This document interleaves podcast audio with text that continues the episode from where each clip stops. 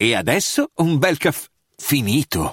Perché rischiare di rimanere senza caffè quando puoi abbonarti a Caffè Borbone? Prezzi vantaggiosi, costi di spedizione inclusi, tante possibilità di personalizzazione e l'abbonamento lo sospendi quando vuoi. Decidi tu la frequenza, la qualità, scegli tra le cialde e capsule compatibili e crea il tuo mix di gusti e miscele. Mai più senza caffè con l'abbonamento Caffè Borbone. Tutte le info su caffèborbone.com. Mi viene in mente la mia canzone preferita di uno dei miei artisti preferiti in assoluto, Del tempo che passa la felicità di Francesco Motta. Una canzone che a distanza di anni continua a mettermi i brividi ad ogni ascolto. E non lo dico così per dire, non lo dico per esagerare, per fare il romantico. Per quanto mi riguarda, Del tempo che passa la felicità è davvero una canzone inesauribile, di una profondità sbalorditiva. E credo che gran parte della sua potenza stia nella sua autenticità. Dopo essermi innamorato di di questa canzone già dal primo ascolto nel 2017, quando il mio amico Emiliano mi consigliò di ascoltarla mandandomela nella chat di Facebook. Non rimasi certo stupito quando poi, in un momento successivo, scoprì quello che c'era sotto a questa canzone. Non rimasi per niente stupito nel leggere che, per esempio, i cori del ritornello, Motta, li fece registrare alla sua ragazza di allora che non faceva la cantante e suppongo non faccia faccia nemmeno adesso la cantante, perché gli serviva un suono sbagliato, ma gli serviva proprio quel suono. Non rimasi stupito nemmeno nel leggere che il giro di chitarra iniziale, Motta provò a registrarlo per diversi giorni e quando ci riuscì, proprio quando ci riuscì, proprio in quel momento, sempre la sua ragazza di allora stava chiacchierando con un'amica e lavando i piatti in sottofondo, ma comunque venne tenuta quella registrazione, venne comunque tenuta tenuta quella registrazione sporca di piatti che vengono puliti in sottofondo, proprio quella. E non rimasi nemmeno stupito nel leggere che tutta la parte di chitarra venne registrata con lo strumento accordato a orecchio, perché Motta non aveva l'accordatore con sé, ma comunque decisero di lavorare su quella traccia nella versione finale della canzone. Proprio su quella traccia con la chitarra accordata in maniera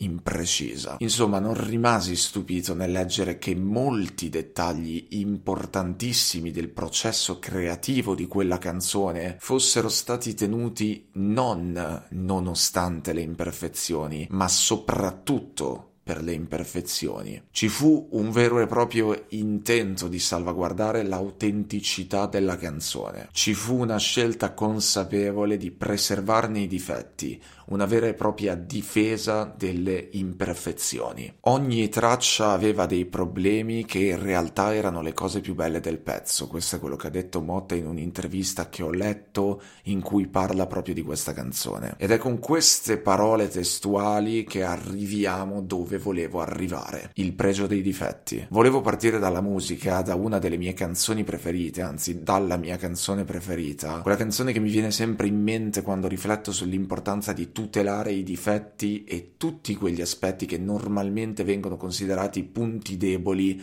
e che per questo sono trattati come degli elementi da nascondere, da scartare, da eliminare. Volevo partire dalla musica, dalla musica di Motta, perché la musica di Motta in generale, al di là della singola canzone che ho citato, conosce molto bene il pregio dei difetti ed è proprio questo uno dei motivi che mi ha portato ad apprezzarla così tanto. In pochi riescono a riconoscere il pregio dei difetti. Tutti quanti abbiamo difficoltà a comprendere il valore di ciò che non dovrebbe esserci. Non è soltanto difficile comprendere questo valore, ma è anche se vogliamo strano, disorientante, perché dopo tutto l'espressione pregio dei difetti è paradossale. Come fa un difetto ad avere dei pregi? Come fa qualcosa che non dovrebbe esserci ad avere un valore? Il fatto è che tutti quanti facciamo continuamente, inconsapevolmente, automaticamente riferimento ad uno standard ben preciso, uno standard che un po' ci viene imposto, un po' ci viene raccontato e un po' molto ci viene venduto. Uno standard al quale veniamo spinti, al quale veniamo sollecitati portati e incentivati a conformarci. E questo standard, in quanto standard, proprio in quanto standard, non ammette sbavature, non ammette difetti. C'è un'altra cosa che mi viene sempre in mente quando penso all'importanza di tutelare i difetti, oltre alla mia canzone preferita, il business dei segreti. Tutti quei corsi, tutti quei video, tutti quegli articoli, tutte quelle guide che vendono segreti. Segreti per aumentare i propri followers, segreti per diventare persone di successo, segreti per far crescere il tuo business, segreti per fare tutto quello che hai sempre desiderato, segreti di ogni tipo. L'industria dei segreti. E una cosa tipica di questi corsi che vendono segreti è il consiglio di concentrarsi sui propri punti di forza. Le persone oggi hanno un gran bisogno di essere guidate nel caos che ci circonda, perché viviamo a tutti gli effetti in una realtà estremamente complessa, estremamente difficile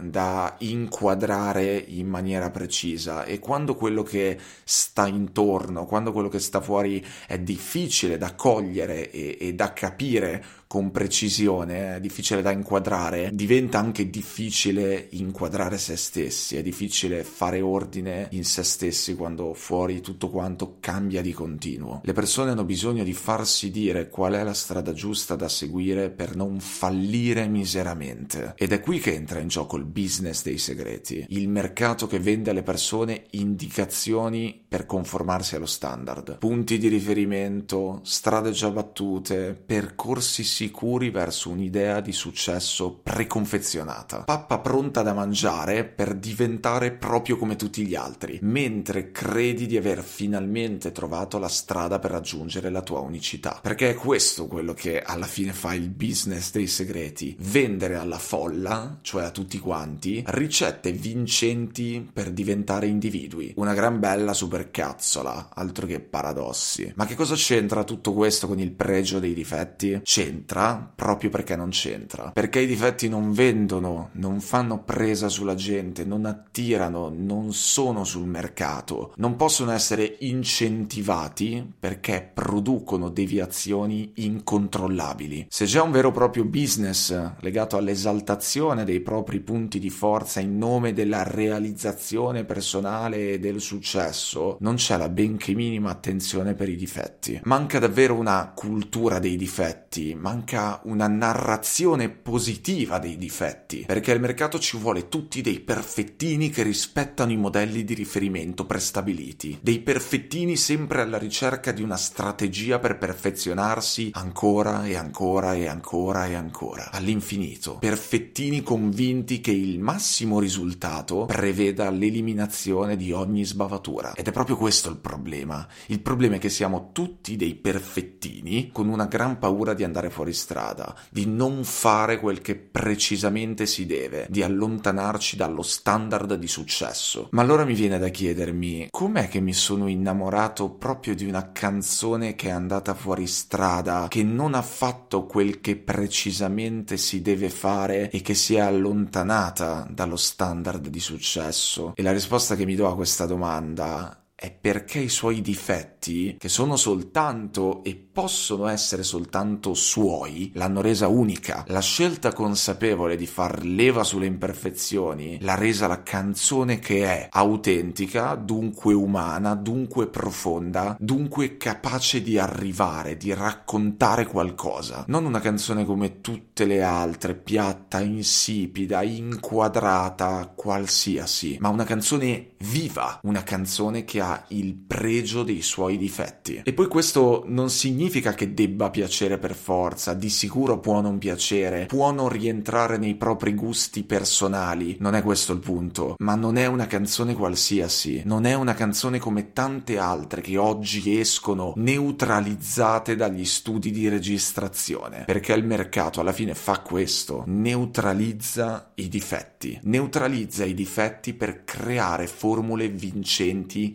ripetibili e applicabili come se fossero leggi matematiche. Ed è questo che il mercato fa anche con le persone. Spinge, in maniera cortese, a seguire le indicazioni che offre per arrivare laddove sono già arrivati tanti altri, laddove si vocifera esserci la piena soddisfazione e la piena realizzazione di sé, laddove si racconta esserci quel tanto ambito senso di unicità. Ma l'unicità si crea attraverso i difetti e non attraverso la loro soppressione. L'unicità si crea attraverso ciò che devia, non attraverso ciò che va per la solita via. Il pregio dei difetti è renderci autentici, quindi renderci unici, perché i difetti sono il timbro della persona, il vero elemento caratterizzante di ogni singola persona. Quello che non dovrebbe esserci ha probabilmente molto più valore di quello che c'è, perché quello che non dovrebbe esserci capita, si verifica, succede, accade, è l'esito impreciso delle circostanze precise ed è questo alla fine quello che tutti quanti siamo, esiti imprecisi di circostanze precise, altro che i perfettini di sto cazzo. Siate liberi.